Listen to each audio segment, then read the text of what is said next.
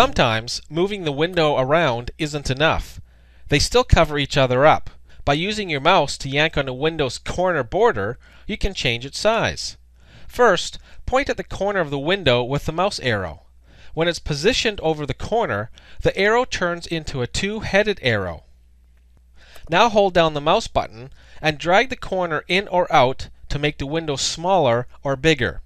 The window expands or contracts as you drag the corner with the mouse so you can see what you're doing.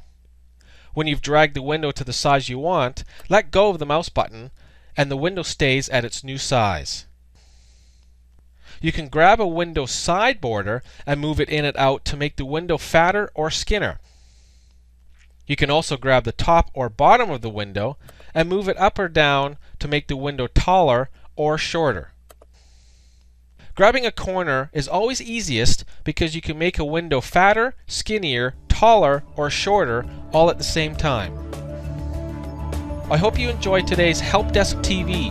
If you have any comments or suggestions, please email them to feedback at remotesupportdesk.ca. Thanks for watching.